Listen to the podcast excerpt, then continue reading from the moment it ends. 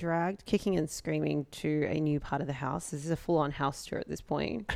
Harry was like, oh, my back support, my lower back support. I just feel like it's more elegant to be like this, and we can swivel.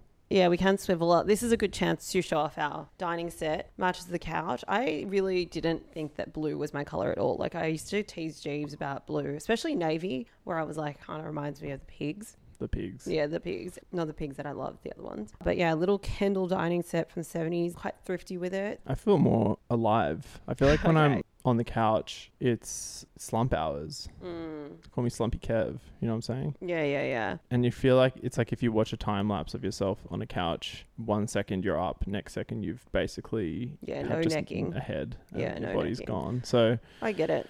here we are. Yeah, yeah, here we are. Also, if you can't see us, this is really just riveting stuff. You know, Yeah, true. just for the listeners, we are sitting yeah, sitting upright. upright. which could actually help with this void situation that I've had. You know, Jay mentioned last week on the pod that it was like there's a thing we call the blanket monster, and there's a similar one that's like the couch monster. I don't know what that means. Yeah, it's similar. To, it's a strain of Cookie Monster, not Ah. Gonzo, who I found the other day. I just like I'm gonna leave it there. But Gonzo is an underrated Muppet that I really love. Obviously, Gonzo journalism and everything. But the thing I like about Gonzo is I think he might be a magician. That's why he's wearing a suit. But he's real weird. And the whole thing in Sesame Street is that no one knows what he is. He's kind of like this alien, and I just think that's really sick because I feel like that at times as well. Also, if you can't see us right now, there is a Gonzo doll sitting in front of us. Yeah, big old plushie. Tag Well, still on. Found it for six dollars. He's Feeling not good about it. even. He's not even sitting. He's just like Well, that's kind of like starfishing. It's almost like an artist representation of us on the couch versus us now. This is Totally. growth. This is growth. Yeah, feeling good about it. The swivel is really working for me. I agree, actually. My lower back support's feeling quite. You know what? Change is good. This is the this is, this is the caffeine of seeds. Well, this is what I mean. Like sometimes I do need to be ripped out of the darkness. Yeah, you work pretty much kicking and screaming as per every nudge I try and give you. It's, Yeah, it- you know, it comes with reluctance at first, and then once you try the new thing, you never know, you might like it. So, anyways, on the color blue, another color that isn't blue is pink, and good segue that I've just created into. Nice.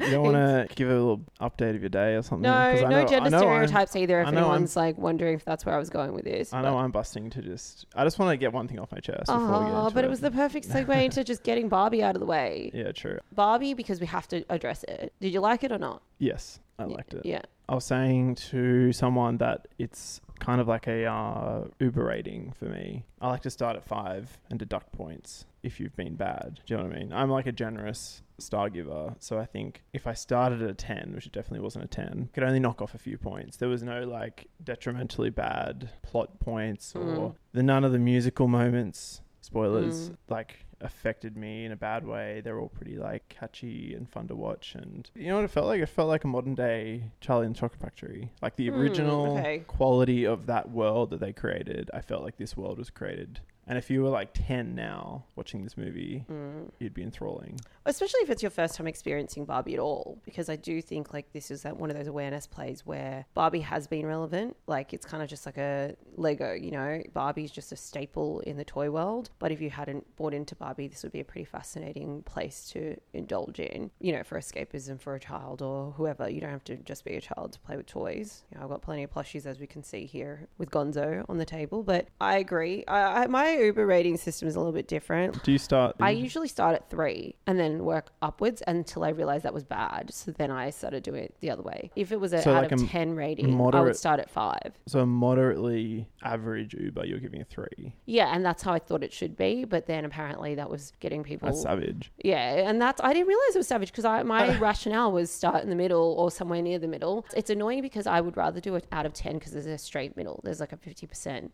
I'm really showing my f boy shit here, but like when I use Letterboxd or if I use Goodreads, it's really hard because the middle is a three. Then which- you can't do half stars and all these things, so it's like I can't even go two point five. I have to go straight three, which means average. Which you know there's a real there's only four and five left. Mm. So it's kind of hard because sometimes I'll rate something like a four and then something else a four, and I'm like, there's a really big difference in what that four means. But this is all I have to work with, which is really frustrating. In relation to the Barbie movie, I agree. I was like generally pretty happy, had a good time watching it. It didn't feel prolific to me in the way that a lot of girlies I know were sobbing through this, got really emotional. I don't know specifically what parts Like the feminist aspect of it, sure, and like maybe the nostalgia of it all, but like I didn't feel emotional watching this. I don't think it, I don't know what kind of suppressed issues or traumas you have that this would provoke you to cry, or if you just cry a lot. Like Jay was even saying she was tearing up, and I was kind of like, am I, am I dead inside because I don't feel that? You know what I mean? But you know, people. well, I'm just a dumb dude. So Yeah, yeah, I mean, you're just a don't- Ken, so- as a,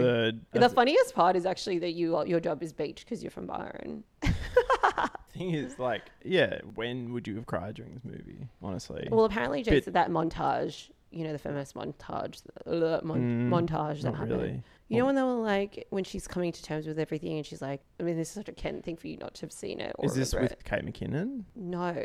Which, what at the which end? was that? Oh my god, spoilers, guys! But there's a montage towards the end. Are you using the word montage right? Yeah. It's like a series of different seminal events in history crushed together to show the human experience. History. They, What they the go back in hell? time. Yeah, really. Okay, huge spoilers tap out, but don't really tap So out. don't even worry about spoilers from me because I really can't Uh, even remember. the obviously, you just like completely had blanked by this I think I was. I think there was a point where I realized that I was. It was towards the end before she's like, Are you going to literally enter this world? And she's like, Here's the history of like the female experience. And Yeah. it's like before she enters the human world, it's like, you know what you're signing up for. Right, right, right. Yeah, yeah. That look, I need to see it again. I think there was there was a lot of Wow. You're this- just like seriously like the Ken character where he's just like, Oh, and then like the patriarchy was less interesting to me because there was no more horses. And you're literally sitting there and like the tear jerking moment happens. You're like, La la la la. well, much like music. I'm more of a beats guy. I don't. so what? I'm Like, not you missed one of the major beats then. No, I'd call that a lyric.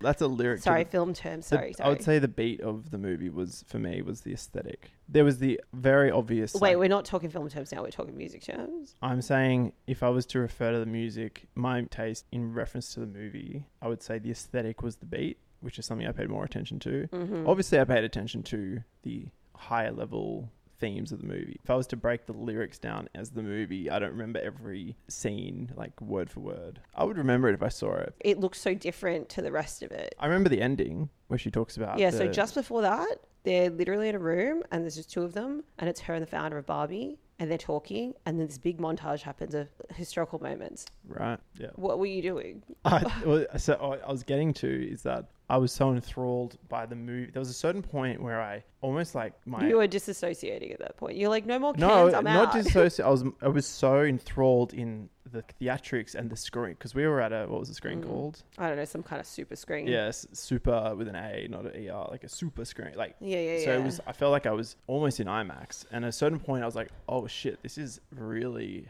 visually engaging." And then I started to really just get lost in it, and then I sort of didn't focus on every single moment. And It's just crazy. But then I that focused you- on the ending, which I thought was But it's crazy that just before the ending, something completely different happens and it Yeah. just doesn't hit your frequency at all. Like, I think at that point, you maybe you're disassociating completely and you're still thinking back to another scene that happened. yeah, kind of. And which I think again I was is like the whole Ken thing with the, the horses are no longer part of the patriarchy. I'm no longer interested. and I think I take in it's like I take in what I just took in, and then I'm sort of Mm. thinking about that, and then Well, that's not living at the moment. no, So, no, I'm living in this moment. and so it's- now I it's don't, I don't pain- know. If, painfully dragging out the yeah, uh, well, I'm just Ken- like the shocked. Kenness of of me, Yeah, it's not your fault. and I think it'll hold up. Like I said with the Willy Wonka themes, I don't know, it just didn't suck. You don't sort of say that much anymore. I everything everything sucks, and yeah, that didn't suck. I think what was good was the sense of humor about it because they had Mm. like political and social themes, but it wasn't too preachy. And then on top of that, it had humor. yeah, And like, you can't deny the fact that no matter what, Will Ferrell's fucking hilarious. Like, just looking at him just makes me happy. yeah, He's an absolute freak. and where where it does get preachy, it's so obvious. It's almost like they take it to the edge where it's like you could find the humor in it even if they're not trying to be funny. You know what I mean? Well, they can't be. They also can't be attacked for being like, oh, they're subliminally trying to teach a lesson. It's like, no, they just straight up said the lesson. They took the piss out of the lesson being taught, but they still made sure that you heard. And kids need to hear it straight up because Yeah. kids don't really pick up on intricacies. The other thing that I did like was that whilst there is a corporate message here to sell merchandise, Mattel was able to be ridiculed. They had a sense yeah. of humor about the corporation, which I thought, you know, like obviously we're in this age where brands are always trying to have this funny. We saw Yeah. it when Threads happened, and every brand's like trying to do memes. yeah, yeah. But like I did actually enjoy that for such a commercial Yeah, you can't position. you can't take that approach on TikTok and not let a movie do it the same. You have to sort Mm. of be consistent. And that Yeah. made it better. It made the brand feel self-aware. Yeah. And the funny thing is they can point out all these things, you know, like plastic in the world and all this stuff. Mm. And almost once again, if you address it head on, it almost erases it more than if you didn't address it. yeah, like which is it really kind of weird. it's almost like putting your cards on the table and then being like, you can't call me out for this because I'm self-aware slash accepting of it, which can be a really toxic trait. But like you know, It's the Trump model. Once Yeah. again, Trump just Marketing genius. influencing everything in the world. yeah, like obviously you don't have to agree with his politics to know that he's a Because if you attack good and evil marketer. Because if you attack someone and go, well, you're killing the world with plastic, they can be like, no, we addressed it. And then conversation done. Yeah. Whereas, It's quite clever. It's almost even now that we're talking about, it, I'm like, ooh, it's even more sin- sinister than I no, thought. it's very, the whole movie had sinister tones. If I watch. I reckon if you watch that, if you were high, it would be crazy. Mm. Just like, wow, visually. But I reckon you would see a lot of weird undertones in the characters that Mm. I wonder if Greta got deep with the psychedelics when she made any of this. Mm. Because again, with the Willy Wonka, like Willy Wonka, Yeah, actually, that's pretty sinister. if you watch that as a kid, the original, yeah. yeah, the Gene Wilder one, Yeah, yeah, the, yeah. the one, like it's so. Well, it's crazy that we go Gene Wilder, Johnny Depp, Timothée Chalamet. Like, Like if you watch if you watch the boat scene in Willy Wonka, Yeah, that's they're they're, they're literally that's an acid trip. yeah, But if you're a kid, it's a boat ride with a scary boat with ride. spirals and like Yeah, yeah, like it's pretty scary, but it's also you don't know what that is. And then when you Mm. get older, you're like, oh, it's a it's a psychedelic trip. I'm trying to think of the scene. I reckon the Kate McKinnon world Weird Barbie. Ragged Barbie, or whatever she was called. No, weird Barbie. That little moment was pretty weird because she's also a Yeah. comedian, so she's also getting real. Kate fun. McKinnon's another person that she's got those crazy eyes that like instantly seeing her, I'm in hysterics. You She's just so funny. you laugh every time you see a picture. of her. Every time I see her, she just video. sends me just like the SNL cast. They're just uh, on one. Gen X are just yeah out here. You know what I mean? But yeah, we watched it with a bunch of our friends who a bunch of them are actually parents. So a bunch of them actually fell asleep, which was pretty ironic because the babies weren't there. Was ironic, and it Yeah. was made for the baby. They should have. Yeah, yeah, yeah. The baby wasn't should there. have just one of them come with the baby and the other one sleep Mm. at home. Yeah, I mean, look, you have to have a social life and prioritize yourself sometimes, self care, etc. But yeah, the funniest part about all of this is there was a whole debate about Oppenheimer, and I even said I would probably prefer to watch it, and there was this whole thing of like which one's going to dominate, and at the end of the day, I still haven't seen it, so Yeah. you know I can fucking flex my letterboxd account or whatever the fuck I want to do, but at the end of the day, like Barbie won. I mean, to Yeah. be honest though, like Barbie won because a social scenario happened where people had organized it and then asked us to attend and that was the prompt i needed Mm. versus and it's interesting because i was listening to brett's pod the other day name him every pod etc I feel, I feel like i have actually skipped a few pods without naming him sorry dad he was talking about the movie experience and how he feels that whilst there's this like death of cinema that is talked about with like let's say romantic dramas the coming of age film or whatever indie films and there's this dominance of like a marvel or commercial opportunity. I think what he was saying was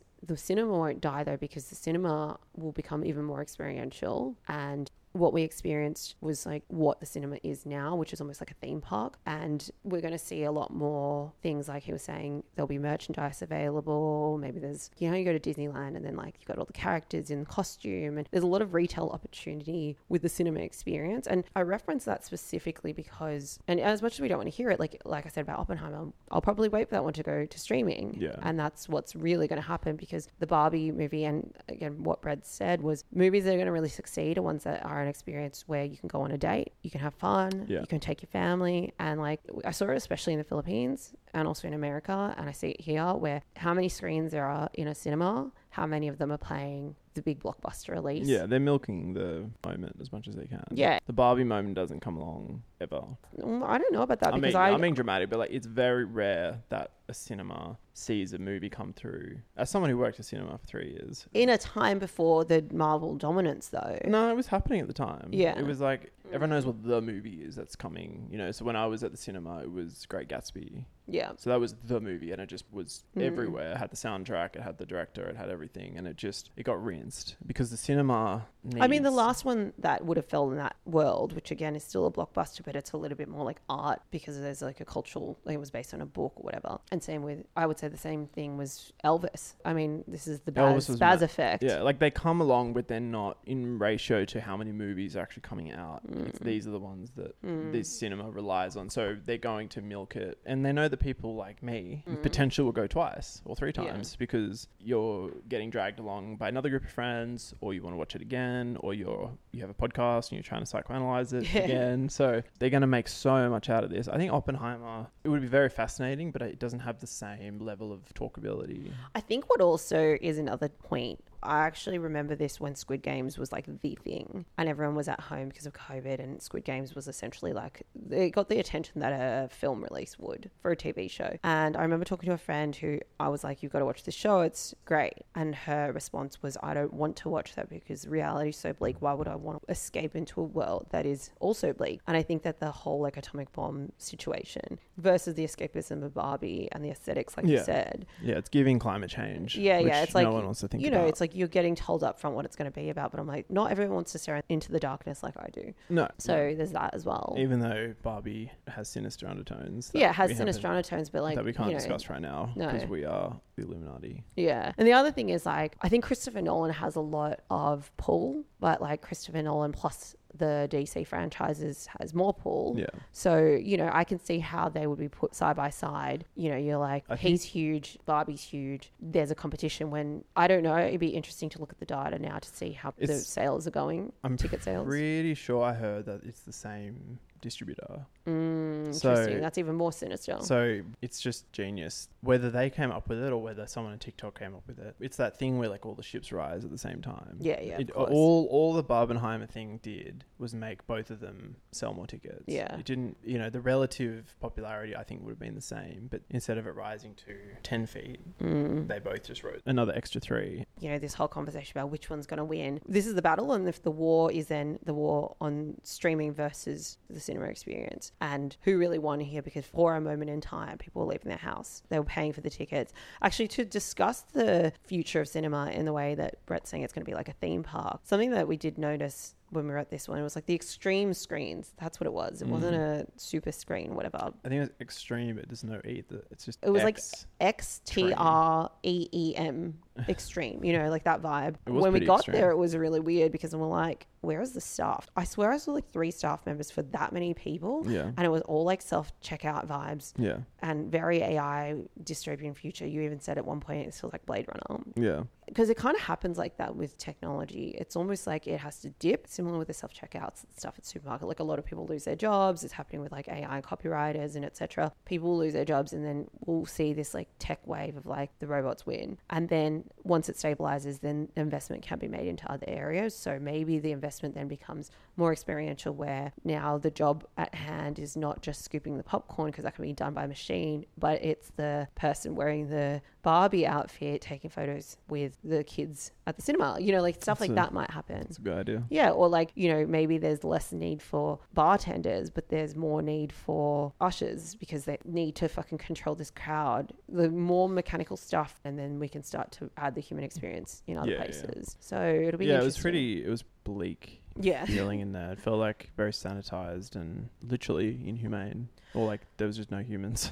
the thing is, like with self-serve, the self-serve checkouts, for example, Mm. they're a godsend. Oh, I love them. self-serve Yeah, checkouts. yeah. Like, what I is? would rather have someone help me in the aisle at a supermarket. what's your favorite automation? Do you think? That's definitely one of them. Because I think oh, actually, the one at Uniqlo is the most elite that I've seen. that was very good. That one, you don't even have to scan it; it just scans it for you. Crazy. I don't know why they don't all bring that in. You just drop it in the box and it's scanned. Yeah, I guess it's a certain technology that you need. Like Japan's very progressive. Well, kind is always stuff. like, we've got more, we're installing more cameras. Like we have, you know, new AI sensors, and I'm like, just fucking talk to Uniqlo. They figured it out. It'd be interesting Obviously, bananas and shit you need to weigh, but obviously, it all sucks when people lose their jobs. But in terms of just being a normal person who lives in the world who's just trying to do my thing, Mm. that that's the one that I've just used the most seamlessly and gone great, perfect. I never, I Mm. didn't need someone to do this in the first place. Also, I found now that more automation has come along and Aldi is more prolific. Do you find your people IGAs now don't even offer to fill your bags anymore because we're all like conditioned now to just fill our own bag? I do not spend that much time in supermarkets. I like to get the fuck out of there, so I wouldn't be the best person to ask. But it's probably Because I find it's almost like part of me doesn't. I don't do those big, you know, family of five shops. It's almost like I don't want the person to fill my bag. Like I know where what I want. That's the most genius thing. It's the IKEA model of when they sell your independence back to you, where it's like, this is what you fought for. You wanted your fucking freedom. You wanted your independence. Now you do it yourself. Really, they're just there for security. Really, like Well, that's the other thing when you were saying the Uniqlo thing and then the supermarket thing of like Woolies mentality is we're installing more cameras so that like we can surveil Yeah. this versus the Uniqlo model of let's give you a really good experience across the board so that you don't want to steal from here because why would you do that Yeah. if it's your favorite store? You know what I mean? Well, they still. The thing is, they still check you at the exit. Yeah, yeah, but see how there's a trust model where it doesn't Yeah. start with fear. Yeah. It starts with what a great experience and then conditioning you in a different kind of way. Yeah, it's the same thing with booze buses. There's not booze buses and RBTs covering every road during every public holiday. But if Mm. they declare that it's happening across the weekend, you know, like the double demerits, if they're like triple demerits this weekend, Yeah. it's more like the fear of what could happen that gets in everyone's mind, which is Mm. pretty, again, sinister is the theme. Maybe you just call this pod sinister. Yeah. Well, another thing is okay, we're talking surveillance. Let's talk Rat Girl Summer. So it's obviously not something here. It's almost actually the end of winter in Australia, but um, we did not do Hot Girl Summer. Apparently, there's, it's, I don't know how long it's been around. It's nothing new, but I just wanted to refer to it as Rat Girl Summer, where I don't know if it's everywhere, but apparently in New York it's a thing. The reason I paid attention and wanted to address it today, I was talking to Hugsy the other day, who's been living in New York, whatever, and he posted some story of a rat in the sewer Yeah. In you know the subway or whatever. And i was like yuck still traumatized. So last year when we were in new york What's the deal with that? Am I right? yeah what's the deal with that? So last year when we were in new york i had a situation where we were leaving a party. I went walking. These two fucking rats ran out of no i saw them run and then like i think i've told this story before it doesn't matter I saw them run. you saw them run i kind of was doing that nonchalant thing we you were were on a, a party we were on a concrete pathway. On either side, there was kind of like those little city shrubbery Mm, moments, mm. you know. And I was on the edge, and I could see you're in the Big Apple, so you're like Mm. rats. Rats are a thing here. yeah it's chill it's like So cockroaches I in can see, sydney yeah, literally, I can see rats like bouncing across. I'm like, Mm. oh, but they're, they're in the bush, and I'm like, this is really chat, but I'm just gonna move away silently. And Mm. then you tell the next part. Yeah, well, then I saw them in the side of my eyes and I was like, be cool. Be fucking cool. Not in my nature to be cool. Like, I'm normally quite anxious. I saw a couple run past and I was like, don't react. It's not worth it. Like, this is normal. This is how you act like a local. You know what I mean? And the crowd is pretty. It's a pretty like fashion crowd. Yeah, yeah. Like, Young, kind of uh, just going to a party. Yeah, yeah, we're all just chilling, and I was like, "Don't react." Saw a couple run past, didn't think much of it. This is the problem when you let your guard down, and I'm all like, "Be app- cool, be cool." The apathy is high in the crowd. Like everyone, everyone's everyone's acting- general acting vibe chill. is nothing phases them. So Yeah, yeah, yeah. This is why So then what happens is I don't know if they smelt it on me or something. Yeah, but like the ironic thing is that I've been wearing my Stray Rats Rat Girl hat. Mhm. Not at the time, but I'd been wearing it in the lead up to this moment. I don't know if they sniffed that on me or what happened, but these rats, two rats, appear out of the fucking drains, whatever's going on, run through the crowd, and I'm being like, just keep walking, act chill, don't worry about it. Run directly over my shoe, whip me in my fucking ankle, and move on. And I'm just like, you know, people start screaming. I scream a little bit. like a lasso with the tail. Yeah, yeah. Well, I got fucking humbled at You that had a moment. rat. You had a rat ankle bracelet for Yeah. a second. High alert. So that happened, and it was a real big trust issue moment. Like, you know, if you ever had a cockroach fly at you, which you have in Sydney, Yeah. It's kind of never the same after that. It's like you know that the darkness exists. I was also with Hugsy that night. All right, I'm seeing a fucking trend here. Hugsy, He's- what are you? Yeah, what, are you kind up of to? hex? What hex have you got on you? Anyway, how's this? I see the rat on his story. Reply, kind of be like, the fuck, yuck. I remember the rat girl moment. He said, "Holy shit, I had a similar experience like a month ago. Apparently, broad daylight, a rat landed on his shoe, sat there for a whole two seconds. So count it out: one, two, and it feels like more." It feels like more at the time. Let's not fucking kid Two ourselves. Mississippis. Yeah. So you're standing there in broad daylight and this fucking rat just like staunches you out. This is like your its throne. That's You've bad. been like subbed at that That's point. really bad. Yeah. So that was just something that happened. I was like, you are the rat girl now. So And- he had a rat on his samba, Yeah, it's probably a samba, let's not lie. and what did he do? That was it. And uh, didn't kick it. I don't fucking know. I didn't ask him more questions. I was too I don't think- Hugsy would freak out. He would just. No, he'd be cool. Like, he should shit, know by he'd now. let that shit just mosey on off. Well, anyways, moral of the story is that happened. It happened to me. It's crazy that you said that thing about the cockroach and who was there as well. Like, I don't know what I'm seeing patterns, but the moral of the story is that's why I thought of the rat girl thing. So the whole rat girl thing, if you haven't heard of it, is essentially it's like living like a rat, being out in the streets, eating what you want, which I feel like is a really hedonism call. Reminds me of that movie, sorry, that show, Animorphs. It was a book series turned into a TV show. If someone had to be an animorph as a rat, I I think someone not to do Yeah, I with think there was one that was a rat. yeah, nothing to do with their physical appearance, but I would s- I almost give like Julia Fox some like rat status. She's a rat girl though. Yeah, she I mean, especially after the house tour. well, there was that obviously where she says she just lets those. She did say she lets the rats rock. I could see her like the depths of night just. I mean, the equivalent of that is her affinity to Salem. In the and she's a New Yorker. yeah, and she's a New Yorker. Well, it's funny because um, when that Salem show happened, I plunged into the depths of thirst and went on a spiral. And then I was reposting some of her pictures. She had one with John, one with Jack that she clearly called him a friend, which I thought was hilarious. Posted them and then saw her very early on watch my story, and then I had to delete because I was just so embarrassed. What animal do you think you would be? Not, and this is not physical. It's more what sort of energy are you taking Uh, a bat, and that's because of my vampire totally shit. a bat for sure. Yeah, for sure. I like nocturnal, fucking bloodsuckers, whatever. Yeah, and I could see you transforming into the bat as well. Yeah. like hunched over and then you like spread out. Yeah, I like I said, like emo Batman. I What do you very much I relate to that. Um, like a golden retriever. yeah, yeah, with the fucking handkerchief. yeah, yeah, some shit like that.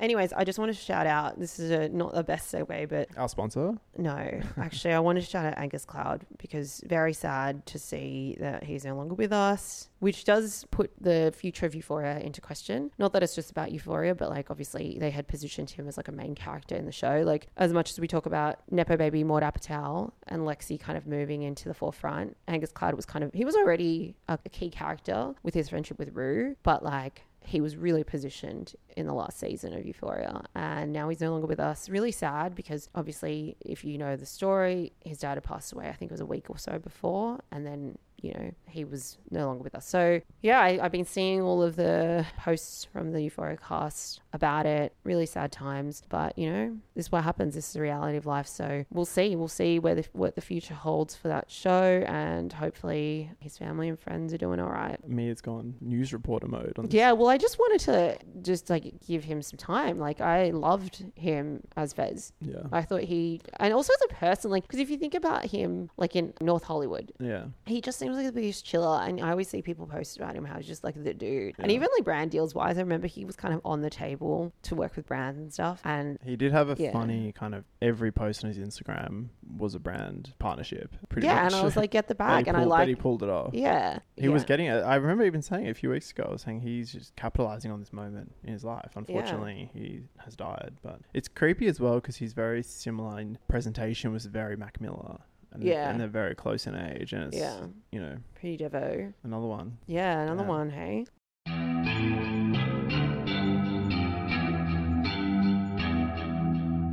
Something that you spiraled into the other day, which was a bit random, and maybe this is off the back of the whole like trash bag, indie sleaze kind of the dare conversation that we've been having a lot. But you were playing Bloody Beetroots, which you know I wasn't mad because I actually love the Bloody Beetroots. Yeah, It, the thing is, it started there, and I was like on board. And then next minute, now we're watching YouTube videos that are way too fucking long with Deadmau5. yeah. This is my music upbringing. Yeah, and like I, I like that you were like kind of going into the nostalgia of it all, and like, but this video that you showed me was so brutal. It was an episode, so apparently, I don't know what year it was. You remember what year it was? What are we? Which one are we talking about? The coffee one, the coffee run, Deadmau5. and it, yeah, so it was Dead before. Coffee Run. Yeah, so it was before um, Role Model did one, and it was before Jerry Seinfeld did it, and before I mean, Carpool no one- Karaoke. It's a pretty obvious concept, I guess, but Deadmau5 was there first. Yeah, and This like he was these years are ago. Full on like hour long episodes. thing really is, they weren't happening. even at that time. There was no YouTube was semi-established, Mm, and so it's like early days. and Deadmau5 was always kind of in the he was always the guy that would do the things, the tech stuff first. You know, he- Mm, you I know, mean, yeah, Like recently, he was you know all about the NFTs and stuff. Yeah, I knew it. I knew you were going to say. NFTs because, like, in that video, at one point, Dillon Francis was in the car, and then another point, like, Skrillex got in the car as well. So he used to do this thing called Coffee Run, where and he's been rich forever. Like he's been fucking loaded, you know, since I got into his music. And he also has a thing called the Purrari, which is like a cat, so cursed. like a full-on nine cat, fucking meme cat. Oh, yeah, like- yeah, yeah, yeah. yeah, eight-bit one. oh, where yeah, yeah, yeah, yeah. Nyan Cat. Nyan cat. Is that I how you say it? I think he turned. I think it was that cat. He turned his Ferrari into that. Like he fitted it out, made it look like Rainbow that. style. So then he called it that. So like the Purrari or something. Yeah, yeah, yeah. So he would just you know drive down with the roof off and pick up the at the time because EDM was blowing up. He would drive around with was it in Vegas or something? Where were they? where where he oh, was he in was in Toronto. Toronto, but he would do this wherever he was Yeah. because he can. And he can bring his car. or he would just have the car in one place and somehow it's you know you know it's Interesting. people Yeah, and then yeah. he would just drive around with a famous producer at the time and then this one was pretty big because at the time Dillon Francis and Skrillex were in that you know they're blowing up phase Mm. and then Deadmau5 was kind of the goat at that time I guess so- at this time is probably when Dillon Francis bought all his Bitcoin. yeah Because that's the time, like Probably. that made a lot of sense. Like when the NFT wave was happening, it made sense that a lot of these EDM producers had been buying up because, like, Mhm. you know, they're they're digital nomads. I think 2013 from memory was the time that they all did that Must be which honest. would have been fucking lit. Wh- Where, I mean, I don't know what the situation. update is on where Bitcoin sits now, but if they did cash out in that recent boom, yeah uh, not that they need it. Like, I mean, looking at this, I was like, they were talking about like gambling and like Yeah. how much they throw down on the table. Yeah, well, like Dillon would have been probably like 23 Yeah. and just loaded. You know, Yeah. And Skrillex would have been similar age. Yeah, true. Just yeah, but Coffee Run, Deadmau5, Bloody Beetroots, Skrillex, Dillon Francis. He made a song called Moombahton. Do you, uh, Yeah, did I that, know do about you remember that? Yeah, which is I guess comes from the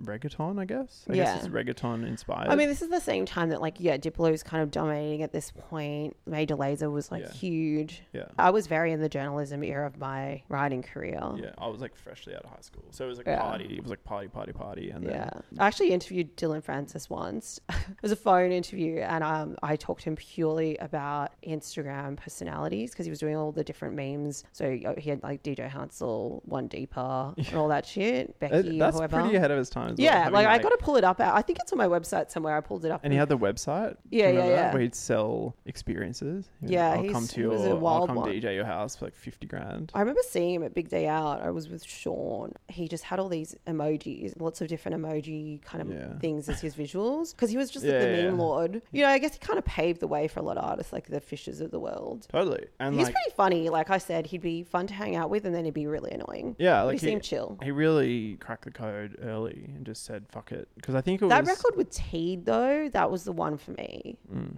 Like TEED came back recently, right? yeah, I like TEED. I like TEED. Yeah. TEED as well at that time. Different Yeah. sort of genre, but similar time frame. And then Flume, and then Mm. you know the Flosstradamus and who else is in that? So like the What So Not and Baauer. stuff. Baauer, yeah. like because I was really into SoundCloud at that time and on Twitter, being annoying on Twitter. And inter- I interviewed a shitload of these artists actually. Like a lot of it was through Acclaim and a bunch of other publications, but I aggregated them to my website recently just because formatting changes in websites. Don't worry, I credited where the the source code is. Yeah, But, you know, archive. Yeah, I had to. I did read back some of them, and it was pretty interesting. Like, because I've always interviewed people with the idea that I love to talk to people about like the human side of things, like what are your anxieties essentially, or like what is your how do you feel about fame and yeah, stuff that ne- I didn't. I like I found it really boring after a while having to even just write the intro about like I talked to my friend Beck about this, but it's like having to write yet another bio for a bedroom producer was just like soul destroying at some point because I'm like, how much can I say? Like now I'm just getting into lots of different descriptive words about like yeah. textures of Yeah, sounds. lush. Yeah, like lush beats. I mean, did you have a playlist at Inertia called that?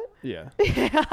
Everyone's mashing organic with synthetic. Like the new version of that is the hashtags that happen, like fashion hashtags or hashtags on TikTok. You know, like Depop at the moment, I think there's one like grunge Y2K or some shit, you know, Whimsy Goth, etc. Like back then it was like the subgenres. One of my favorite YouTube series was the Red Bull hashtag series and it kind of went into these subgenres and I thought it was Oh, really yeah, sick. Yeah, yeah. It's just crazy to think about the platforms that these are all happening because at the time, like Facebook had its moment. YouTube, very consistent. SoundCloud, Facebook were the ones, and then Yeah. and Twitter, I guess. because now Instagram is just so every artist you speak to, it's always Instagram. You know, well, oh, check out my Instagram for me is just like everyone's dot com now. You know, it's There's like the dot com boom. There's something about Instagram that it has like a light feeling, but it seems to present so much at the same time, which I Mm. think is why so many artists gravitate towards it. Well, it's interesting because I really was like, you know, especially during COVID and when TikTok kind of happened, I was like, oh, Instagram's dead. I was also deactivated on there because I was just so fucking bored of Yeah. the same people. And then I think as I've noticed that all these other platforms started to pop off, I found myself back on Instagram the way I would have used Facebook, where I'm just like, this is a nice safe space for people I know, especially because I my main account is my burner account. So it's like, you know, 300 people or some shit that I really know or like I'm acquainted, you know, and it kind of feels nice to be in a place like that. Because sometimes in a public space like a YouTube or a TikTok where you have this like organic ability to reach like lots of people, Mm. it does make me feel a bit unsafe because I have experience going viral before and it yeah. can be really scary. So sometimes I, I like the way that you get limited on Instagram, even though it's like from a growth perspective, it's not ideal because like you kind of just talking to the same people. But I'm Mm. like, But if you pop off, it's Yeah, people. well- it's so easy to just fall into your sort of web. well, I also think it's like you have to like put more work in to build that community. And I actually value for myself versus when I work on commercial projects for brands and other people. Like my commercial mindset is like use all the awareness channels that can help you grow. But for myself, I'm like, I really like staying niche. I would rather have like a hundred true fans that actually want to read my writing or hear me talk shit versus like being scared around all these strangers that may just roast me. yeah. And not in a funny way, like in a mean way. I was thinking about the other day. I saw someone posting. It was um Frooms, and she Yeah. posted a carousel of quite good memes. Yeah, she's pretty fucking funny. And it just made me realize that some people, same with throwing fits, if you post a good carousel of memes, basically curating memes, Mm. because you can't see the shares or anything. But I Mm. was thinking with that carousel she posted, I was like, this is guaranteed going to be shared. Stray people, whether they follow her or not, are going to see this carousel, share it. It was an interesting way to think about growing channels where, you know, you're curating the internet is interesting.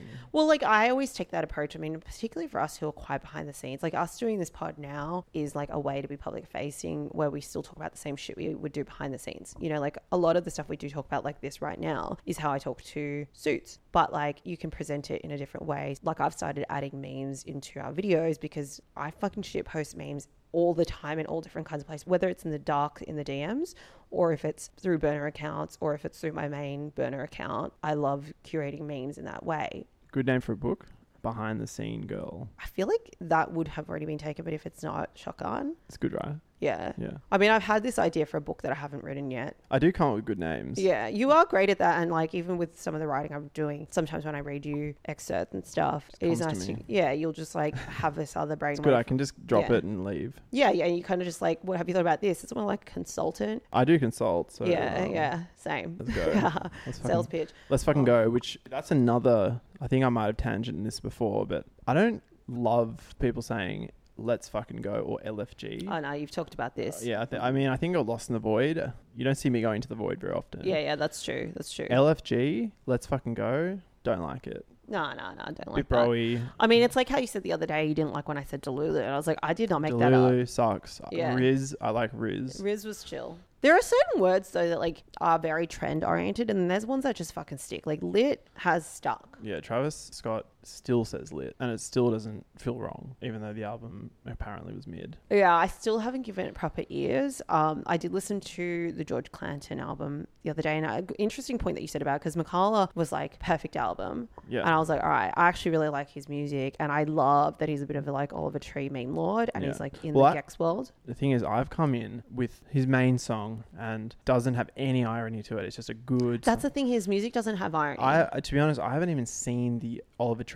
part of him. I haven't. oh, dug, you haven't seen? I haven't even dug that deep. No, he's a bit so of as a far as. I'm concerned, he's just like a cool artist. Yeah, yeah, yeah. So- no, I guess the, an interesting point you made the other day was you listened to it before I listened to it. Yeah. And now that I have, it's like there's no irony in the music, which I actually enjoy that fact. And I love how he presents. It's like if you saw me on this pod and then you actually saw my work ethic, you'd be like, I wouldn't have expected that from you because you're kind of a bit of a mess publicly. You know what I mean? Like that was the vibe. So I was kind of like, I appreciate this. But I one thing you did flag was I think it was a disservice to himself that he named the album. I, I don't even want to say it. I think it's like, oh yeah, I rap or some shit like that. Yeah. I can't even you, remember. Like, I rap yeah. you make like this body of work, which you can. Well, like Makala was like when she sold it into me when I first listened to him It's a great at album. It's well, really she was good. like, he's doing the Manchester sound very well. Yeah, yeah, it's really good. But the name of the album sucked. Yeah. Oh man. Which is classic edge lord shit yeah, to yeah, do, yeah. but I don't think he's being edgy with it. It's actually a lyric because I heard it, him say it in. one yeah, but out of all the lyrics, that's the one you went. that's with, what I mean. I'm like, this is just the worst name. Like, if I Like share, it's crazy because his like label that he has with Neggy Gemmy or whatever is called 100% Electronica. That's a great name, and it's so obvious. and what it's it is. it is what it is. And you look at it and you're like, this is great. That's what I mean. And I shared it on my. I remember sharing the album my story, and I just looked at the name, and I was like, oh, it's just. It doesn't speak to what the album is. And if you are trying to be discovered, I mean, I- not everything's about just hacking the algorithm and trying to. Well, this is the thing. And in one way, it's like memes do crack the algorithm a lot of the times. So in a meme-ish way, it could work, and then in another way, it's almost like self-sabotage of I don't want to be commercial, I want to stay indie. But then it's like, do you want to stay indie? It's hard to know. It's hard to know where he kind of sits. I don't think that he is trying to be like the most commercial artist. I think that they're building a very strong community because it crosses over with like the Dare, Frost Children, guys. So on um, the festival they do, like even Picture Plane was on there. So like there's this strong tie with like Witch House as well Yeah. and like that particular era of electronic music dos was on there you know it's a very early soundcloud energy maybe even like a bit of bandcamp going on if you're gonna go in that direction, someone like Glaive or the 975, they call their titles like I think Glaive's album is "I Hate You So Much, I Don't Hate You at All" or something like that, Mm. and it's so ridiculously long. well it's you like know. being funny in a foreign language yeah, or a brief inquiry into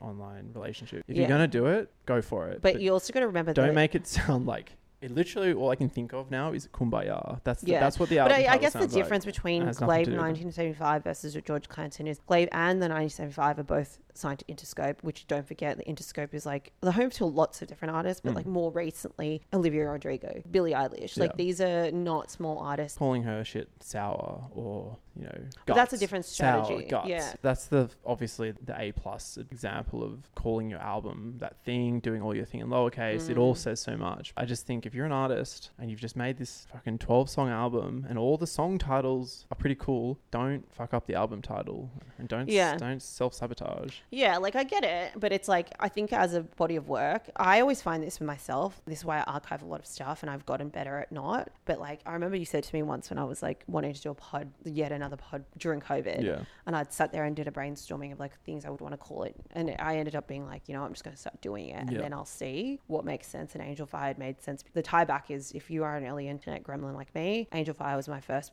publishing platform where I started writing and making websites, and it's very internet core. And then the Angelfired, it's like fallen angel shit. You know, I'm into the fucking Dark Lord. So that's that. But like, there was some wild names that I came up with at that time where I remember you said to me, "Is that the kind of thing that you would be proud of if you randomly talked to someone at a party? Like, is that something you would get behind and you wouldn't cringe at yourself later?" Yeah, and that's yeah. kind of the mentality where I'm like, there's a point where you can be a meme lord, and there's a point where the future you might not like that at all, and there's no timelessness to it. His music sounds timeless. the problem with Yeah. being online all the time is that it's like the let's fucking go thing or Mm. There's so many words that get said digitally Mm. that you never say with your mouth to someone out loud. If he was to come up to someone and be like, they're like, or if he's in doing media and it's a video interview and they go, oh, this is George Clanton and his new album, and then every interviewer is going to stutter because they're going, ooh, rapper, yeah, or something, and then he's going to go say, and then it's that's going to be so stuttery. Well, I think just it's like a bit of a self-deprecating thing, but again, it, my first reaction is like I always talk shit on this, but like EDM producers, SoundCloud producers, like you're already a hot boy.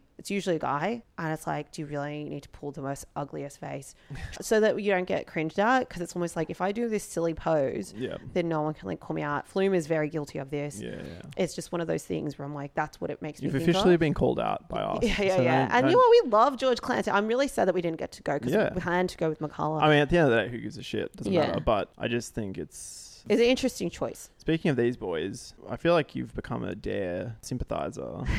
And are you, I, you al- I was to already. Are you willing I to admit yeah, it? Yeah, No, I, I am simping. I don't give a shit. Because here's the thing. I already defended it at the start, and it had, We've talked about We've talked about Yeah. when it was happening and all the And I think clutches. we were pretty. Yeah, exactly. We were so on board with it because I thought it was a great song. I liked the proposition, but I hadn't bought into the mm. artist yet. I was already here for, and then I saw like I'd seen pictures of him, and I was like, he's cute. That's it. But then I actually watched the whole like throwing fits episode with the Dare Yeah. because they unlocked it or whatever the fuck happened. You heard it and you saw the snippet. And I saw the and at first it was like, this is fucking enemies to lovers trope shit. He basically straight up called out girlies that wear docs. And I was like, not that I just wear docs, but I was like, oh, this is me.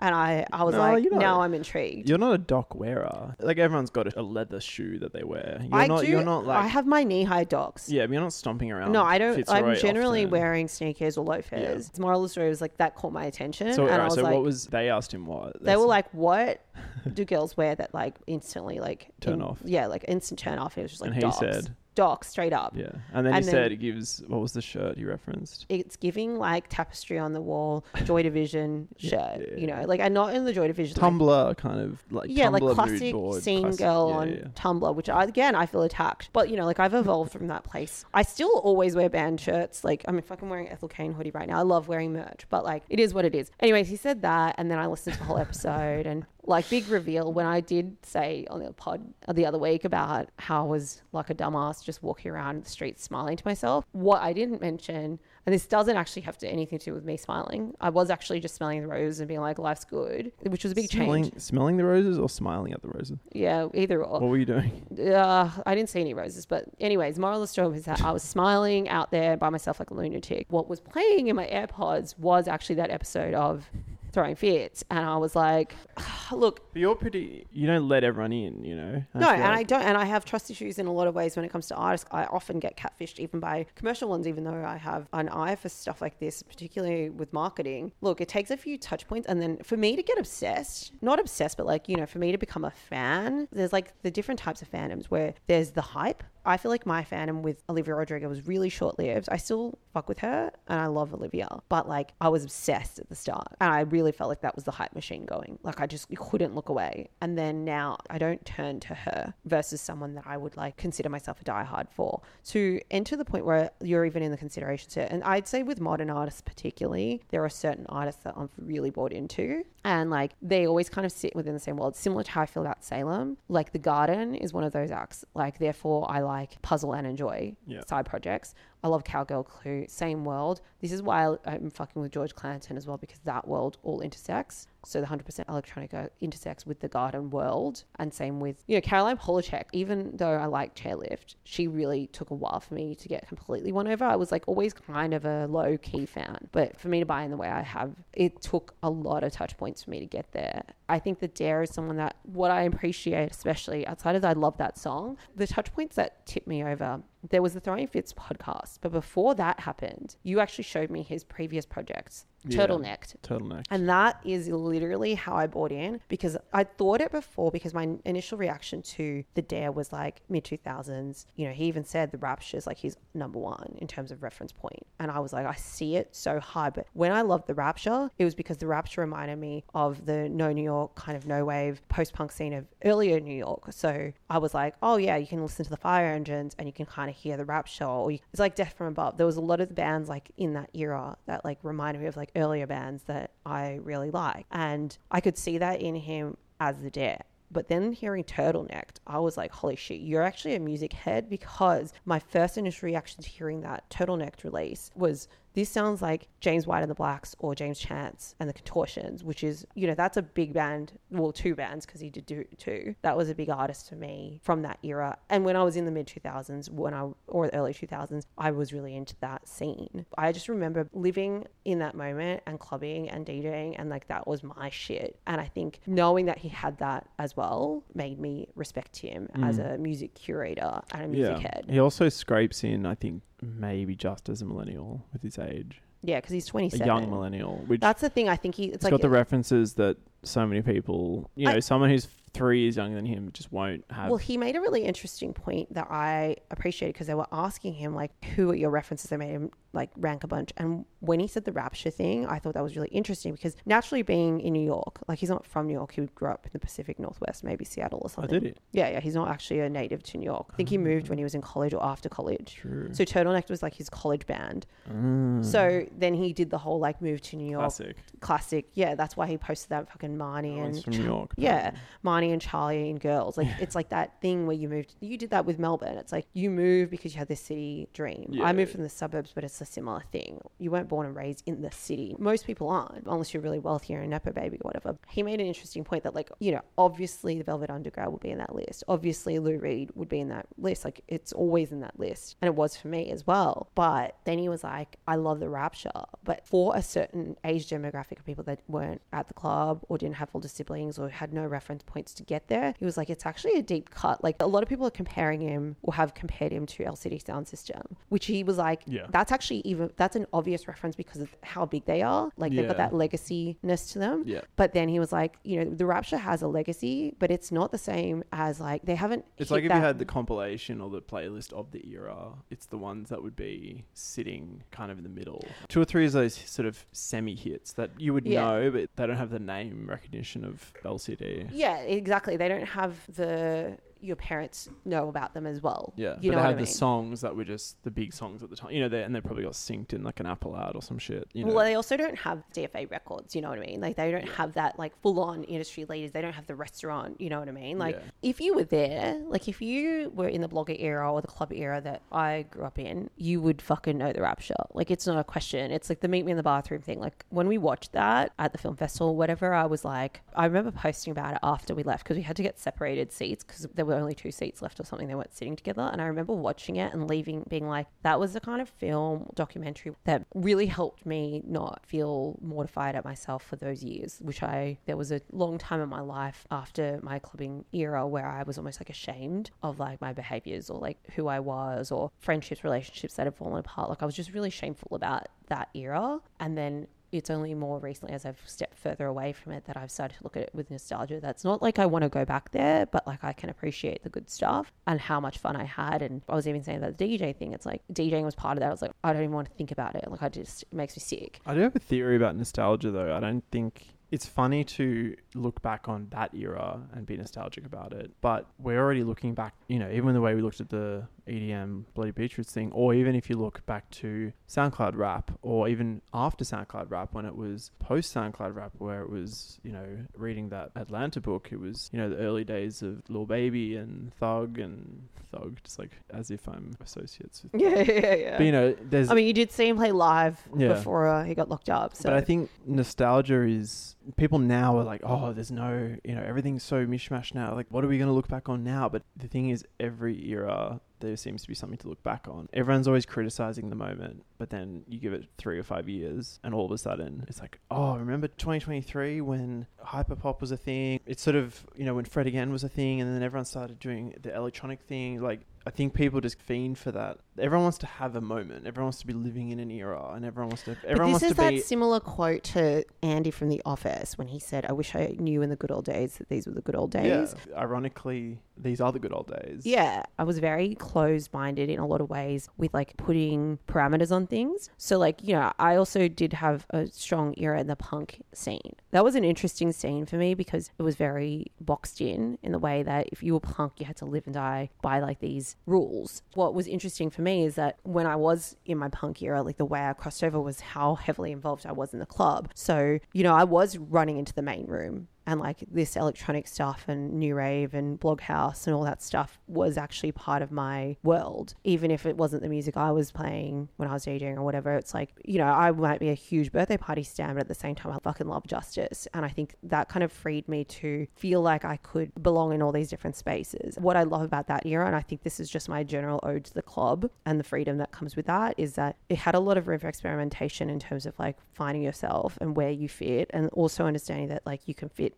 everywhere. Not to get sort of health and wellness and, you know, spiritual on it, but if you don't live in this moment now, in this scene that you're in, or, you know, if you don't have fun, not just create memories for yourself, but understand that the scene you're in or the environment, whether it's digital or physical or both, you need to create memories. You need to scratch the surface now and Mm. put the flagpole down because living in the past or thinking about the future and how you're going to look back on the past, I think it's a trap. And this is the problem with the internet as it currently is, is everything's so self self-referential where you know it's like when you go out and you everything's captured on camera you make your little videos and all that stuff and it's like that's great but sometimes it's important to just live in the now and you don't always have to have it all figured out you can just exist but if you're not having fun or you're not pursuing something and just enjoying that process, you don't want to have that regret of being like, oh, I was always thinking about the past and the future. This girl that I follow and followed for a while, Steak, Insta Steak on Instagram, she posted, it's not a meme, but it was one of those, it's drawn like a meme. And it was essentially like, you need to make time for wellness, whatever that means. Because I also took it as like mental health. Yeah. You make space for your wellness now, or you will be forced to make space for your illness. Yeah. And I was like, that was really prolific in the way that I think so far into the future that I become overwhelmed and anxious. Yeah. You know, and then if you look too far into the past that you become depressed because you feel like there's a sense of loss Yeah. or yearning to go back where you can't. And there's a line in Hold On Till May by Pierce the Veil. There's this line where he's like, You're just wasted and thinking about the past again, darling, it'll be okay. And I was like, I don't drink now, but like even without drinking, I am definitely cursed by thinking about the past and like almost torturing myself over things I could have done, should have done, could have done better, should have done better. There's Well, that thing where it's like it can become really destructive if you wallow for too long, which Yeah. is that whole thing with the void. because there's the impending doom of climate change on everyone, I think everyone thinks that there's this finish line that's going to happen so soon. So therefore, if you just live in the moment you're in, and again, I'm not trying to be all like spiritual on it, but if you're just grateful for what you're doing and what you have, and if you need to make a change as well, obviously not everyone's always on the right path every second. I'm not saying I am either, but make the changes you need to make to make sure you're having fun and not like frivolous fun where you're getting fucked up and you're spending all your money and you're ruining your life. Now you're broke and you just went, you blew it all on a trip. But it, just enjoy the things that are around you. And if your life sucks, then you have to change it. I think there's a level of selfishness that has to happen. It seems counterproductive. I think there's a part, and I see this a lot with young people, and I know that's how I felt as well, where you want to create all this change in the world. Let's say we're talking about climate change or any kind of social issue activism, Yeah. etc. There's like a level of awareness that needs to be put in the world so that people are talking about it, so that change is happening. That's really great that you want to be part of that. You want to contribute to the future world and you want to leave a lasting legacy impact and be part of something bigger than you, which is absolutely necessary. But I think sometimes in that like selflessness and acts of service of like helping other people, helping the future, helping the macro, you can also lose sight of the fact that you do actually need to have a level of selfishness that comes with self care. Yep. That means that you can actually have the strength to go and keep fighting that fight. Yeah, yeah. Because if you don't take care of yourself and you don't keep some of that for yourself, some of that energy, you're going to deplete. And therefore, you're not going to be able to sustain towards whatever mission, grand, higher purpose, Yeah. self actualization you need. And you'll just burn out. Yeah, it's like if you're running in the desert but you don't look after yourself. You Yeah, like you're not gonna drinking water. Collapse eventually. Yeah, exactly. And it's like, even though you've got that will to go because Yeah. it's bigger than you, there are things that you can't control, such as your health. And we can see this so much in like the way that people can deteriorate. And you don't think that you are, but if you're not looking after yourself, The thing is with like mental health is I think what you just said is that I would split them almost. One is theoretical and one is practical. Where mm, if you're not being practical with, like you're saying, your own personal selfish self, and practical means working out, exercising, partying. Sometimes you need to go partying, socializing, eating right, going on a trip, like little things, basically like relieving the pressure valve on your life. I feel like that's what life is just pressure builds up and then you need to release it. And if you're not doing that enough or in a healthy way, the theoretical part is if you have all these sort of lofty, it's all theory. It's like, okay, I'm going to change the Australian political world with my comrades around Australia, but it's like that's all theory. Like you can't actually measure that. It's like the end of the rainbow. You're never actually going to find it. well, yeah, it's like the job is never done. you can't know. sacrifice your personal, practical self Well, this for, is- for this mission if because it's just going to be like well, like it's that idea. I see this a lot in the business world where it's like you have 100% to give. So, therefore, let's say 100% is one thing every hour. Let's just put a time frame on that of how many hours you're even awake that you can do stuff. And then this is where burnout happens, where it's like what inhumane thing that we've come to do in this generation of like, you know, post internet, post globalization, post everything that we know in the Western world is that we've learnt ways to optimize things where if I just do this optimization, take the joy out of it completely, make it robotic, then I can do double as much and therefore I can get to the goal faster, not realizing the opportunity cost of what optimization can do to you because it's inhumane. Like, I think there's a mental struggle that we all have where it's like you should be doing more, but like your body is really giving you signs of like you can't. And like, you know, there's this other thing of like the athlete mindset of Beyonce has like 24 hours in a day and so do you. Like, she can do it, you can do it. Like, push yourself. Like, yes, I Yeah. agree. Like, you should push yourself out of your comfort zone, but like, there is a point of deterioration. It's like diminishing returns. Like, at some point, no matter how far you push yourself, Yeah.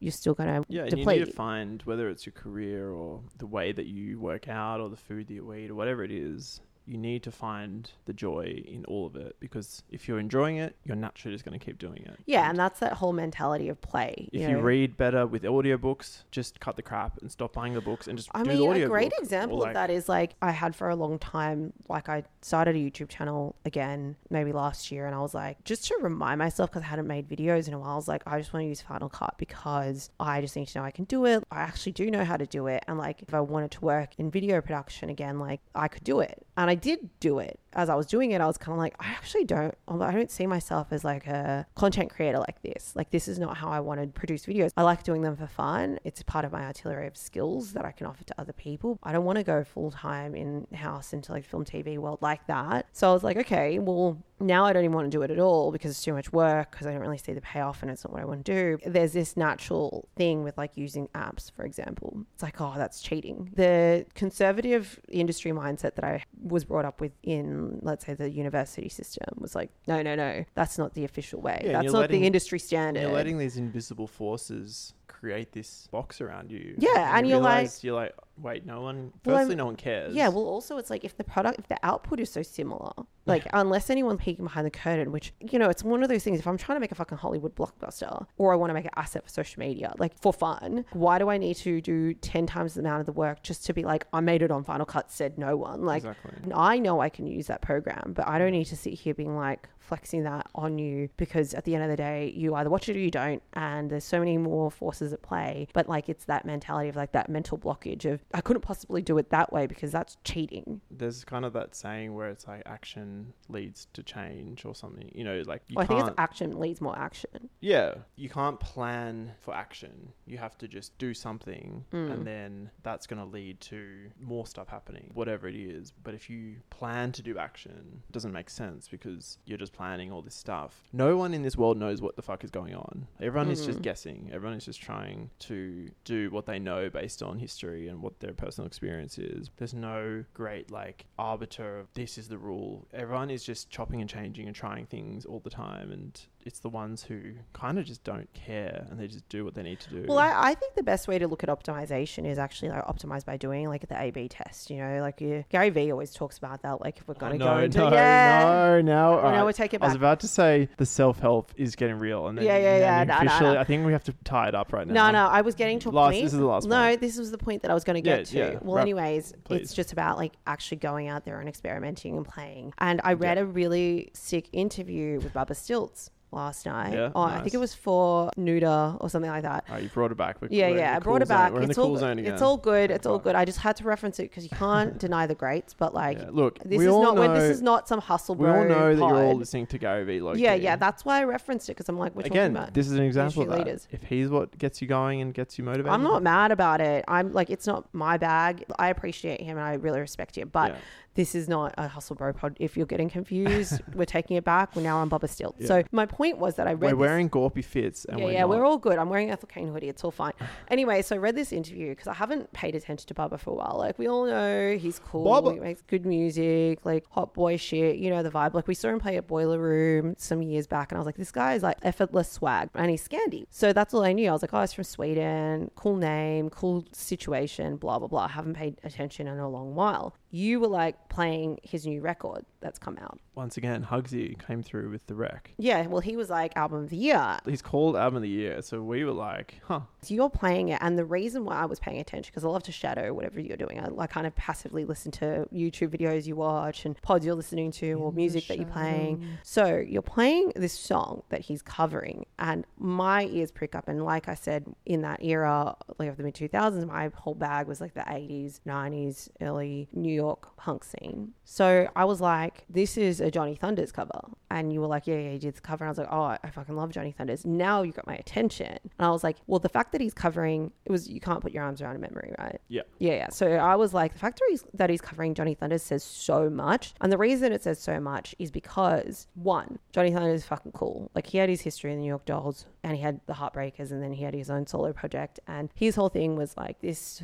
junkie, I guess. And then he had this like soft side to him, especially if you've read Please Kill Me, you'll see this like very sensitive, kind of sad part of him. You know, he really kind of won over that like skate world. Then it crosses over in the skate world. So there was a certain era of like skaters that were kind of hanging around Melbourne when I was in, it was like the Cherry Bar Ding Dong scene. And there was that whole era of like Baker 3 and that whole like rock star skater, Dustin, Ali Boulala, that shit. And Ali Boulala really makes me think of Johnny Thunders because, you know, these guys were skating to that music. They had the whole cowboy like goth shit going on where they would skate in like the black hats with the little boot kind of straps on them and stuff, which is a very Johnny Thunders thing. I'm pretty sure Ali is from Sweden as well. Mm-hmm. So there's a very strong, like, it's that, that thing where to the naked eye, much like the whole rapture thing that the Dare said, was if you didn't know, you'd just be like, oh, this is a nice cover. And I was like, no, no, this says everything. And then he had these other songs, and I was like, this sounds exactly like Lou Reed, like the way his inflection, everything that he's saying, he's kind of doing this like almost like spoken word poetry situation. But he had fucking zingers, man. Like he really came through with these bars. There was one line about HBO in there, and there's some other shit where I was just like, this was speaking to me. And then now I've spiraled into, and like I was saying that thing with the Dare, where it takes a lot for me to actually get into the fandom And equally not. and equally not like it, it just it has to be the right touch point at the right time and then i was kind of like see now i put you in that same bucket much like the dare not that they're exactly in the salem and Iceage bucket or anything like that but like now you're kind of my reference point was i looked at the picture and then i was like heard all that shit and i was like you're giving me like Shlohmo in that peak we did it era of like and now he's obviously producing for salem but it's like giving me that energy and now i'm like all right i'm going to read this interview where he had a really great styled shoot where it was like an androgynous thing going on he was wearing hood by air in it i was like this is just working for really, me Really, you're painting a very in-depth picture. here. yeah and then i this is where i know it's gone to So the next take it. level Let's take it back to the self-help. So No, you so read the interview. so I've read the interview, and then a thing that I like to do Yeah. is if I like what I see, I'll aggregate the picture to my Tumblr. So now I've uploaded some of these shoot photos to my Tumblr, which is my mood board that's public facing. And I was like, all right, you're on my Tumblr now. Like it's kind of, you know, if you go on my Tumblr, you'll see, and it's actually Angelfire Pod. So it's also this pod's Tumblr, but it's like The Garden is on there a lot, Ethel Cain's on there a lot, Salem's on there a lot, Tyler's on there a lot. You know what I mean? Like this is the situation. So now he's made it onto the Tumblr. Yep. And in this interview, what I really liked was on top of all the other touch points, he was so fucking. I think it was the style of the interview, and also I don't know who the interviewer was, but the style of the interview was so candid that it was like a conversation, almost like a pod, Yeah. and could have been a transcript. But he was just talking some realness, and I was like, I really respect you as a person. You know, I love a cowboy, like a cowboy energy, any kind of country twang to the music. Again, with a Lou Reed thing. Are you kind of are you sat referring there. To the interview part where he says that he doesn't want to be just restrained to electronic music? I was talking more about the part where he was talking about Stockholm and how he was like, I've noticed this thing where 12 year olds are wearing acne. And there's this, from his perspective, it's very much like what we're talking about now, where he was kind of like, I'm seeing almost like the circularity of like trends. Right. Where he was saying, like, it can be such a bubble. And I feel this about Melbourne sometimes and any other kind of smaller city that's not so big that you don't know everyone. Like, it can feel like this sometimes where you look around and like sometimes it feels good and sometimes it just makes you cringe Yeah. where it's like, how many people am I going to see wearing Salomons as I walk down the street in my Salomons vibe? He's like, all these 12 year olds are wearing acne. Now that everyone has the same scent, they have the same haircuts, they have the same clothes, and it just mm. makes me kind of feel sick and want to quit music sometimes. And I thought that was fucking candid, and I Yeah. really liked that. I read a lot of media where I'm like, this fucking interview is so boring because it's the same fucking interview because it's press release call. I'm that bored, it makes me not want to write, and I haven't fucking interviewed anyone in a long time because I'm just like so fucking sick of asking the same questions I with think, the I same think yeah, I think it's, it's important in that regard. What I took from that, and I think relating to what we were saying, is that he is just doing what feels right to him, and he's Well, crea- it's like yeah, he's, he's, not just doing he's not just sticking to yeah, he's not just sticking to the formula that he's obviously had success Prescribed. in, and like yeah, exactly. Like no, well, one, this is the thing because I didn't know him as this artist. I no, I didn't know he I would make music like that either. But that's yeah, I think that's sort of someone who's I think that's really punk. Yeah, I it is. think I mean, it's important that you do the thing that he's either been thinking about it for a long time, or he's got some fucking deep music education that hasn't ever been able to show, or something. But he's just decided, fuck it, I'm gonna do it. And I think that, well, this is the whole like it's not. and he might create a trend. You know? Yeah, well, it's also that thing of like, let's say you've got a record deal and this is what you've built your fandom on, and then you want to. We talk about this a lot with Matty Healy as an example, like wanting to go backwards, like wanting to do something different. Iceage went through this. Like they had that break where they hadn't broken up or anything, but they kind of focused on other projects. Elias was really focusing on Marching Church and then came back to Iceage. And I love that about them where maybe this is just, you know, certain levels of artists that can just do that, but they have the freedom to kind of go, well, this is what I feel like doing, which is the beauty of being an independent artist or on a small label that you can just go, today I feel like fucking writing a punk record, and this day is going to be a heavy dance record. And I like that you have the flexibility to do that without like worrying about momentum or Yeah. worrying about alienating your fan base. It's like truly being an artist. You know, like I said, that's how I tipped over. Yeah. And that's another thing with the Dare. When I heard that turtleneck album, I was like, you're not just capitalizing on the indie sleaze movement, trash bag era, whatever. Even if you listen to his EP, The Dare, that last track is nothing like the indie sleaze sound. I mean, it's giving me main room. And Yeah. he's a DJ. So I think that's and I think like, it's daun- it is daunting to change it up in whatever that Mm. means, you know. And I think if you have this burning desire, I feel like when I have a burning desire to do something and it's within my realm of possibility, you know, all stopping you from doing it is just, you know, a lot of the time it's just that this is not expected of me or mm, this is not my. I think he said that, didn't he? He said that in one of the songs, maybe. Yeah. Personal brand, you know, like fuck the personal brand. The personal brand it has to shift and evolve. You don't want to just be that guy forever. yeah, you don't want to be clinical. Yeah, you don't want to just be the same thing for the sake of how you're perceived by everyone else. Well, this is like that style thing, right? I remember there was a joke my friend Ash and I were making when we were in New York last year and she was living there, and it was like, she was just mad because someone said something about her and they were like, that's off brand. And we were making this joke about being off brand. And I'm like, as someone that is like a marketer and I do a lot of brand marketing, I'm like, I know the rules of engagement when it comes to best practice, but like as a human being, my friend Jake, I haven't seen him in a long time, but I remember once when I was really in the branding world, just coming into marketing as a career, it was like, I used to say, like, be a brand, be your biggest fan. I still back that. I remember he did comment once being like, don't be a brand, be a person. I think something that I've been able to achieve on a personal level, you know, not caring about my follow counts, not caring about that engagement like that. I'm just doing things that I want to do. I feel proud of that stuff, even if no one fucking sees it. It'd be great if they did, but like, it's not the focus. But it's that idea of you can have a really strong brand, but you can be a real person where that brand can keep changing as you change yeah, because your level of authenticity is going to, I don't know, it's like you don't unlock that completely. I have a phrase. It's say what you mean and mean what you say. I don't think you made that up. No, I didn't make it up. That's like my new mantra at the moment. Yeah. It was that cover guide. Or maybe it was actually the Ion Pack. Now we're Mm. really getting meta on our. but if you just say what you mean more often, basically be truthful and Mm. and more forward with people. You know, say if you think they have a nice shirt, say they have a nice shirt. Yeah, like be real. I feel like it just unlocks conversation, it unlocks tension, it just creates an energy of I feel like it feels more buoyant and makes everything feel more exciting. I'm not saying like be a dick, like you don't want to just be liar liar. Mm. I think that's part of my quote unquote growth is just is just learning to be being more just honest. I think that this pod actually is a really good way to bring that out of you and also myself and anyone that's on here at the moment. That's only Jay. I think one thing I love about this off the dome, and I've always liked this, but like I felt at some point, particularly like the confines of the best practice mentality, is you felt restricted or edited or trying to chase an algorithm or whatever the fuck, trying to go viral, Or trying to, yeah. like work or Et cetera. friendship groups or Yeah. whatever. It's the same with the personal brand thing. Yeah. Yeah. you feel like trapped in it almost. you need to stick to the script of The guideline. what, what's sort of supposed to be said or what's you what's going to work, what's you don't not want going to to ruffle your work. feathers, but Yeah. it's like, what is Think- the point of any of this if you're not just Well, I think, like I said about the pod, is we're just letting it roll, and like there's very little editing in that way. Like, if anything, it's just the heavy breathing that happens.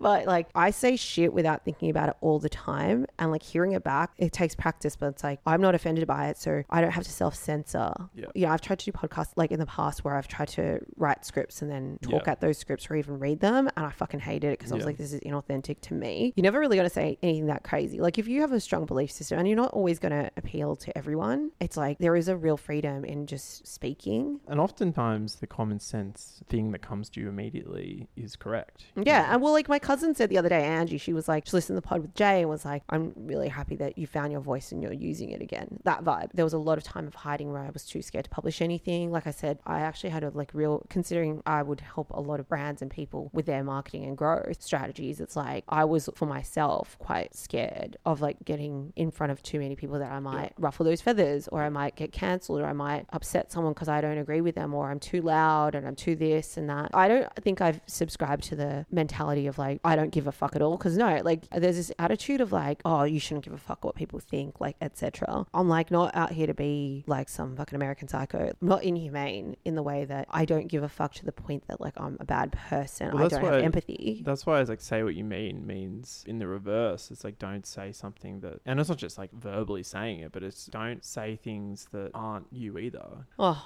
anyways, I'm back delirious. All right, back to Baba Stilt. So last points. Music checked out. I was already like halfway in, and then you know, like public possession, sick label, kind of like being in my peripheries, but like again, not giving them much attention. Like Andres Fox signed them. Like what they do. If we're talking marketing and what actually works, and like being real, something about electronic labels, electronic focus labels, maybe ones that have DJs on them. You know, you can see it in brands, even like the Pelvises of the world, the Steel Cities, the Public Possessions, the Butter Sessions. Like all these labels have like this incredible art direction that like is very derivative of like the rave. Well, it is derivative in the way that it's inspired by, but it, it's got a modern twist to it. But like there's this rave culture aesthetic going on, and then on top of that, it's like very punk and it's very graphic design. They know how to use fonts, and that's what I was saying about the Dare. Beyond him being this artist and being whatever, he's got that DJ side of him, that his frequencies night that he does. The posters and the art direction on them remind me more of the electronic space, which I really appreciate. So this is again looking at public possession. I was like, this is a brand that you know label whatever that knows itself, and it's like paying homage